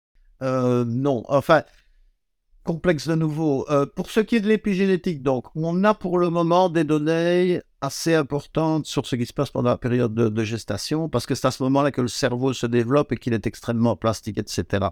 Maintenant, on sait aussi que le cerveau garde une très grande plasticité, enfin une, certaine plasticité à l'âge adulte. Alors, c'est un, un, argument qui est sans cesse rebâché par les, par les tenants du, tout, tout appris et du, non biologique, disant le cerveau est plastique, toutes les différences, c'est de la plasticité cérébrale. Alors, il est clair qu'il y a de la plasticité cérébrale. Le cas des chauffeurs de taxi londoniens donc, était très clair. On a montré qu'ils avaient un hippocampe, qui est la, la zone du cerveau qui sert à l'orientation, plus développée que les non-chauffeurs de taxi et que les chauffeurs de taxi débutants. Donc ça, c'est très clair. On a aussi montré que les, joueurs de violon, par exemple, une représentation des doigts qui contrôlent les cordes de violon plus importantes dans leur cerveau que les gens qui, jouent de la guitare, par exemple. Enfin, non, pas la guitare, c'est un mauvais exemple, mais que les gens qui jouent de la trompette, par exemple. Bon. Euh, donc ça, ça c'est, de la plasticité cérébrale qui est présente et qui est liée à, la, à l'apprentissage et qui est liée aux, aux expériences de vie. Maintenant, cette plasticité ne va pas se transmettre à la génération suivante pour autant qu'on sache. Bon, on en découvre tous les jours, mais c'est une plasticité qui concerne les connexions nerveuses, etc. Et on n'a pas à ce jour découvert de mécanismes épigénétiques qui contrôlaient ces, connexions nerveuses. C'est l'usage en fait qui fait, les connexions dans, le, cerveau. Vous, développez ce qui fonctionne et vous perdez ce qui ne fonctionne pas. C'est à, tel point d'ailleurs que pendant l'embryogénèse, la, pendant le développement, le cerveau humain produit dix fois plus de neurones qu'il n'en aura à, la, maturité. Et pendant les, les 3-4 premières années de vie, on va perdre 80% de ces, de ces neurones si on ne les utilise pas. D'où l'importance, évidemment, de l'apprentissage précoce, euh, qui est une autre conséquence d'ailleurs sociétale à laquelle je n'avais pas pensé, mais il est très important de stimuler les enfants, les petits-enfants, parce que, euh, stimulés par, par des connaissances, par de, par de la parole, etc., parce que euh, c'est à ce moment-là qu'ils maintiennent, euh, ils maintiennent des, des zones, des zones de leur cerveau qui vont leur servir plus tard. D'accord, ah, c'est intéressant. Je, j'aurais pensé que c'est des choses qui pouvaient se, se transmettre. Est-ce que sur les comportements, il me semble qu'à un, moment donné dans le livre, vous parlez de, du fait qu'il y a une sorte de, de double influence en fait entre l'enfant et la mère. C'est-à-dire que l'enfant envoie aussi des informations à la mère. Est-ce qu'on peut supposer que si la mère a un état modifié en termes de hormonal ou d'humeur, alors je vais, prendre un exemple qui est très concret, mais par exemple la dépression, est-ce qu'on peut supposer que ce, cet état-là influence, pas forcément enceinte, je parle, hein, je parle de soit qu'elle l'ait vécu avant, soit qu'elle le vive après la naissance, que ça ait une influence sur le développement d'un, d'un trouble, par exemple, d'anxiété sur l'enfant, ou euh, que ça puisse en fait se transmettre cet impact négatif? Oui, ça, ça, on peut certainement l'imaginer. Je pense qu'il doit y avoir des études psychologiques qui montrent que la, dépression se, transmet par, par, par, contagion. Mais il est, il est, clair, évidemment, que tout notre, tout notre comportement se développe par interaction avec l'environnement. De nouveau, les, les, les, seules explications, les seules expériences, les seules démonstrations réelles, causales, se font chez l'animal, évidemment. Hein mais on peut les, extrapoler. Alors, au niveau des, soins maternels, il y, a, toute une série d'études qui ont été faites depuis maintenant 40 ou 50 ans qui montrent que les soins de la mère aux jeunes sont importants pour le développement de son comportement sexuel, en particulier chez les mâles. Donc, on a montré que la mère lèche ces, jeunes embryons et lèche en partie la région anogénitale de ces embryons pour les stimuler à déféquer et à, uriner d'ailleurs. Mais elle, elle lèche trois ou quatre fois plus les jeunes mâles que les jeunes femelles. Donc les petits ratons mâles dès la naissance, les ratons mâles que les jeunes femelles. Alors pourquoi est-ce qu'elle pourquoi est-ce qu'elle fait ça plus chez les mâles? C'est parce que le mâle émet une phéromone. Donc sous l'influence de la testostérone, il émet un, stimulus chimique qui induit la mère à, le lécher. Si vous rendez la mère anosmique en anesthésiant sa muqueuse olfactive, cette différence sexuelle disparaît. Si vous castrez le, jeune ou si vous bloquez sa testostérone, cette différence disparaît. Si vous prenez un frottis de, jeune mâle que vous le mettez sur une jeune femelle, la, la, mère va commencer à lécher la femelle. Bon. Donc ça, c'est le jeune qui influence le comportement maternel. Et après ce comportement maternel, on a montré qu'il est indispensable à la stimulation des neurones qui contrôlent le pénis et au développement du comportement sexuel à l'âge adulte. Les jeunes mâles qui n'ont pas été léchés par leur mère ont un comportement sexuel défaillant à l'âge adulte. Et dans le cerveau, la zone du cerveau qui contrôle ce comportement est, sous-développée, etc. Donc vous vous rendez compte de cette interaction complexe entre la biologie et les comportements qui font que vous contrôlez un comportement qui va se produire à l'âge adulte. Alors, dans l'espèce humaine, ben on n'a on pas de cas aussi, aussi démonstratif que ça, parce que de nouveau, on ne peut jamais manipuler, donc euh, on ne peut jamais que faire des corrélations entre, entre bon, soit maternel, soit maternel appauvri, etc. Mais il, est très vraisemblable que ces interactions entre les parents et, le jeune enfant ont un rôle très déterminant dans, dans, dans la construction de sa personnalité, évidemment. D'accord, c'est intéressant. Je pensais qu'on avait des données sur. Euh, il me semblait que vous aviez parlé de données sur les humains, justement, sur euh, les phéromones. Alors, les, phéromones humains, c'est un, sujet qui est très controversé, mais il est clair que les, êtres humains savent se reconnaître olfactivement. On sait par exemple que les, hommes réagissent à l'odeur de femmes et les, femmes réagissent à l'odeur d'hommes en activant des zones de, l'hypothalamus. Ça, ça a pu être montré par imagerie médicale, ça. Et ces, identifications sont inversées chez, les individus qui sont homosexuels, donc qui ont, une préférence sexuelle pour les partenaires du même sexe. Donc on retrouve une inversion à ce niveau-là. Alors est-ce qu'elle est causale ou corrélative On peut discuter encore à, ce niveau-là pendant très très longtemps, mais les données sont très claires, très, très claires à ce niveau-là.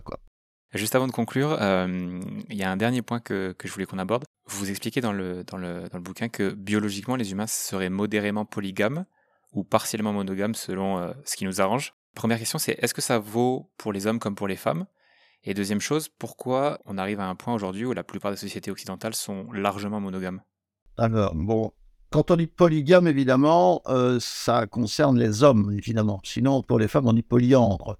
Donc, euh, alors la, la majorité des, sociétés humaines, alors si on, compte les sociétés humaines, on, en compte, je crois, 500-600 dans le monde entier qui sont relativement indépendantes, qui sont développées de façon relativement indépendante. La société occidentale compte pour un là-dedans parce qu'elle est, elle est évidemment euh, tout influencée l'une par l'autre. Alors, si on voit les sociétés humaines, ben, il y en a 80-90% qui sont, qui sont polygames. Donc, ça, c'est un, premier argument. Euh, euh, donc, ça, c'est un argument anthropologique. Quand on reprend des, données comportementales et des, données morphologiques, alors il y a des, chercheurs qui se sont amusés à corréler la taille du pénis et la taille des testicules à, euh, la taille des testicules d'ailleurs, à la polygamie ou, monogamie. Et on se rend compte dans toutes les sociétés de singes, par exemple, que les sociétés polygames ont des testicules plus gros que les sociétés monogames, ce qui se comprend d'un point de vue fonctionnel, puisque vous, avez fécondé plusieurs femelles, il faut faire plus de spermatozoïdes pour, euh, pour schématiser. Alors on peut ainsi établir une, une, échelle de, de, proportion du poids, du poids global qui est consacré aux testicules, et si vous prenez l'homme, bah, il se situe au milieu de, au milieu de cette courbe, entre les polygames et les monogames. Donc, euh, de ce point de vue-là, il serait, il serait entre les deux. Est-ce qu'il y a un avantage à la monogamie? Euh, Oui, il y a un avantage au niveau de, l'élevage du jeune. Évidemment, vous avez deux parents qui vont s'occuper de façon, de façon plus suivie de l'élevage des jeunes. Et comme, euh, comme le jeune enfant euh, humain et, néoténique, il naît avec un cerveau qui n'est pas fini, évidemment, et il a besoin, il est totalement dépendant pendant au moins 3-4 euh, ans de sa vie. Euh, vous avez un intérêt à, maintenir un couple stable pendant ce temps-là. C'est incidemment la durée de l'amour, selon certains. Certains disent l'amour dure 3-4 ans. Bon, c'est le, temps qu'il faut prélever un enfant, essentiellement. Pour le rendre indépendant, c'est une, corrélation qui est, qui est très, très loose, hein, très, très lâche. Hein, bon. Alors, est-ce que ça concerne les hommes et les femmes? Ben, Beaucoup moins les femmes que les hommes. Les, femmes sont moins polyantes que les hommes ne sont polygames. Pourquoi On peut euh, évoquer des raisons historiques et des raisons évolutives. Alors, c'est des raisons qui euh, irritent aussi beaucoup les, les, les, féministes, mais on peut, on peut imaginer, d'un point de vue strictement biologique, l'investissement parental est infiniment plus grand chez la femme que chez l'homme. Euh, la femme, elle, euh, elle peut mettre au monde, elle a, elle a une, une, trentaine d'années de, cycle fertile, donc elle peut mettre au monde un maximum d'une trentaine d'enfants. Je crois qu'il y a un record établi à 53, mais c'est avec une fois des cas tublés, trois fois des blés, etc. Bon. Quand même, une belle performance. En moyenne, ça va être 6, 5, 6, 7 dans l'espèce humaine qui, vit à l'état naturel. L'homme peut, peut évidemment produire des spermatozoïdes en continu et peut avoir autant d'enfants qu'on veut. Il y a des, des chèques euh, en Arabie, etc., qui sont, qui sont connus pour avoir eu 3, 4, 5 000 enfants. Donc l'investissement biologique est très différent parce que l'homme n'a pas à discriminer vraiment avec qui il va s'accoupler, puisqu'il peut s'accoupler d'un point de vue strictement biologique reproductif, hein, mais qui est ce qui drive, ce qui conduit l'évolution. L'évolution, elle est, elle sélectionne les comportements, elle sélectionne les structures qui vont permettre de maintenir l'espèce et de propager les gènes de l'individu en question de façon optimale. Donc l'homme n'a pas à se préoccuper à ce niveau-là de son investissement, puisqu'il peut être extrêmement minimal. Euh, pour les plus goujats d'entre nous, comme le dit dans le bouquin, ça peut durer 20 secondes. Euh, la femme, elle, si elle s'accouple et qu'elle est, enceinte, euh, ça, va, ça va lui prendre au moins 14-15 mois. Ça va prendre 9 mois de grossesse et 3-4 mois d'allaitement. Et si elle veut que son, son gosse survive, dans une société dite primitive, enfin une société non, non, occidentalisée, il faut qu'elle qu'elle l'allaite encore pendant 2 ou 3 ans. Donc ça fait 3-4 ans d'investissement. Donc l'investissement est colossal, évidemment. Et donc, elle a tendance à, avoir développé des mécanismes qui vont lui faire choisir un partenaire qui sera un partenaire fiable et qui va l'aider dans cette tâche. Et donc, elle aura plus tendance à être très sélective et à être monogame, alors que le mâle aura tendance à être moins sélectif et donc à être polygame. Alors, quand on reprend en plus les études historiques et paléontologiques et anthropologiques, on, amène en plus l'argument que l'homme était le chasseur et qui se baladait, etc., et que la femme restait, restait au foyer. Et ça influe d'ailleurs sur les, différences d'orientation, de, capacité d'orientation. Tout ceci étant remis en question récemment par les, paléontologues qui disent que les femmes chassaient également. Donc, on, est, dans le flou là. Mais au niveau de la biologie, l'investissement parental étant très différent, on peut imaginer que l'évolution pousse les hommes à être polygames et les femmes monogames ce qui crée évidemment un conflit. les sociétés occidentales l'ont résolu en, imposant, en imposant la monogamie, ce qui a, je l'ai déjà dit, des avantages, mais qui crée aussi un conflit entre système social et aspiration biologique profonde, évidemment. L'existence de partenaires multiples est, largement répandue et même l'existence de, paternité hors couple est, très fréquente, parfois même à l'insu de, des, des, personnes concernées. Donc, euh, ma femme avait un, patron qui était gynécologue à l'université de Liège et qui disait que qui, qui, d'après ses statistiques, mais il, il, travaillait dans l'hôpital public, donc qui était un hôpital à population très mélangée. Environ 10%, 10 des femmes qui accouchaient ne savaient pas quel était le nom du père de l'enfant. Donc, euh, ça, c'est de la, polyandrie, évidemment, à ce moment-là. Donc, vous voyez, les, rien, rien n'est blanc ou noir en biologie. C'est toujours un peu gris, un peu mélangé. Mais voilà. Donc, mais on a, on a une propension très clairement, euh, historiquement, euh, anthropologiquement, à être modérément polygame, et, ce, en particulier les hommes, quoi, pour résumer. Il me semble que statistiquement, euh, c'est une statistique que j'ai vue récemment sur, sur un podcast qui s'appelle Modern Wisdom, qui est un podcast américain. L'autre expliquait que c'était la première fois que les enfants nés de parents qui ne sont pas en relation de type mariage ou de type officiel dépassait euh, ben, l'inverse, c'est-à-dire le nombre d'enfants qui sont nés de relations euh, en mariage. Donc on est vraiment vers une évolution euh, qui va dans ce sens-là. Oui, oui, ben, il est clair évidemment que la, les, choses ont très, ont très largement changé. Il y a eu une révolution majeure dans, la, dans, dans l'espèce humaine. D'ailleurs, Philippe Breneau, qui est un, anthropologue, médecin, psychanalyste, psychiatre, etc., a écrit un blog sur le monde très récemment à ce sujet-là. Il y a eu une révolution majeure qui s'est produite dans les années 60, qui est que les femmes ont pu, pour la première fois dans l'histoire de l'humanité, contrôler leur reproduction, évidemment. Et ça change totalement avec la, avec la, contraception et avec le, droit à l'avortement. Ça change totalement la donne au niveau du fonctionnement de la société du fonctionnement de la reproduction dans la société. Les, femmes ont maintenant un, contrôle qui n'est pas encore total, mais elles ont un contrôle important sur leur, reproduction. Et ça, ça change complètement les, rapports hommes-femmes, la, stabilité des couples éventuellement, etc. Hein. Ça, c'est très très clair. Merci beaucoup, Jacques, pour, euh, pour votre temps. Je vais conclure avec euh, quelques questions. Si vous pouviez dîner avec, euh, avec une personne, morte ou vivante, ça serait qui? J'ai beaucoup réfléchi à ça. Bon, pour le plaisir, parce que je suis un amateur de jazz New Orleans, euh, euh, Louis Armstrong, et, de pouvoir l'interroger sur ce qui était la vie à la Nouvelle-Orléans dans les années 20 quand le jazz est apparu. Mais en fait, pour rester dans le cadre de ceci, euh, bah, les, grands-pères fondateurs de la discipline dans laquelle je travaille, donc je travaille en neuroendocrinologie de comportement, Frank Beach a publié dans les années 40-50 des, des, bouquets absolument fondamentaux où il a rassemblé toutes les premières données qu'on avait à ce moment-là.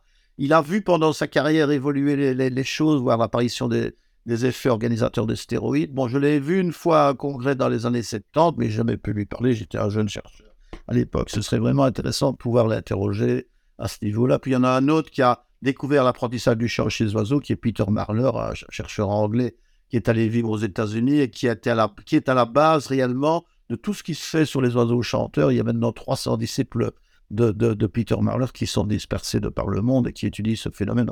Ça serait vraiment très intéressant, mais c'est une, expérience de pensée, évidemment. Bien sûr, mais on voit que vous êtes, euh, vous êtes passionné par votre sujet, donc euh, à mon avis, ce serait des conversations assez, euh, assez intéressantes.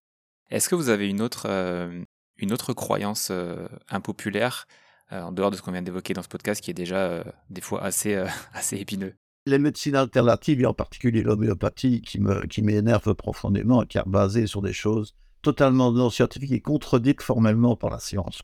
Si vous avez un peu de temps, vous allez voir la, vidéo qui, a été, qui est disponible partout sur Facebook de Jérémy Ferrari, qui est un humoriste euh, qui a beaucoup de succès maintenant en France et qui, a, qui tourne en France avec un, un spectacle qui s'appelle Anesthésie Générale. Là-dedans, il y a 12 minutes sur l'homéopathie qui sont très éclairantes. Donc, Anesthésie Générale, Jérémy Ferrari. Eh ben, super, je mettrai la, référence pour les auditeurs. Dernière question, euh, qu'est-ce que vous me conseillez de recevoir sur, euh, sur ce podcast? Ah ben il y, a pas mal de gens, j'ai réfléchi à la question parce que vous m'aviez envoyé avant. Alors ça dépend un petit peu de ce que vous voulez faire, mais il y a un gars qui s'appelle Thomas Durand et qui, euh, qui gère une, une, chaîne de, TV sur le web qui s'appelle la, la Tronche en Biais. Il est basé à Nancy et il passe sa vie, il est, il est maintenant, il vit de ça à débugger toutes les, toutes les, bêtises qui se racontent dans le monde à propos de, des vaccins, de l'homéopathie, de, la psychanalyse, de, euh, de tout ce que vous voulez. Donc lui serait, serait super intéressant. Thierry Ripoll est très intéressant parce qu'il il s'intéresse, il, est, biologiste et euh, psychologue et il s'intéresse au, au, euh, contrôle biologique, aux, attitudes mentales qui sont dérivées de notre biologie et qui font que nous, nous ne pouvons pas faire un certain nombre de choses. En partie, nous ne pouvons pas limiter notre consommation et, traiter le problème du réchauffement climatique de façon, de façon intelligente. Nous savons, mais nous n'y arrivons pas parce qu'on a des contraintes biologiques. Il a aussi un, autre bouquin qui est sorti sur pourquoi on croit, pourquoi on est, on est religieux, qui est très intéressant. Bon, euh, je sais pas, Michel Raymond à, à Montpellier s'intéresse à l'évolution de la sexualité d'un point de vue évolutif. Génial. Il est très intéressant également également. J'ai mentionné Philippe Bruno tantôt, qui est médecin, anthropologue, psychiatre, qui, est, qui a donc une formation euh, médicale, mais qui a aussi beaucoup de, de formation biologique et qui, euh, et qui, a des, vues sur la sexualité intéressantes. Il a un blog sur le, Monde, sur le journal Le Monde, à peu près toutes les semaines.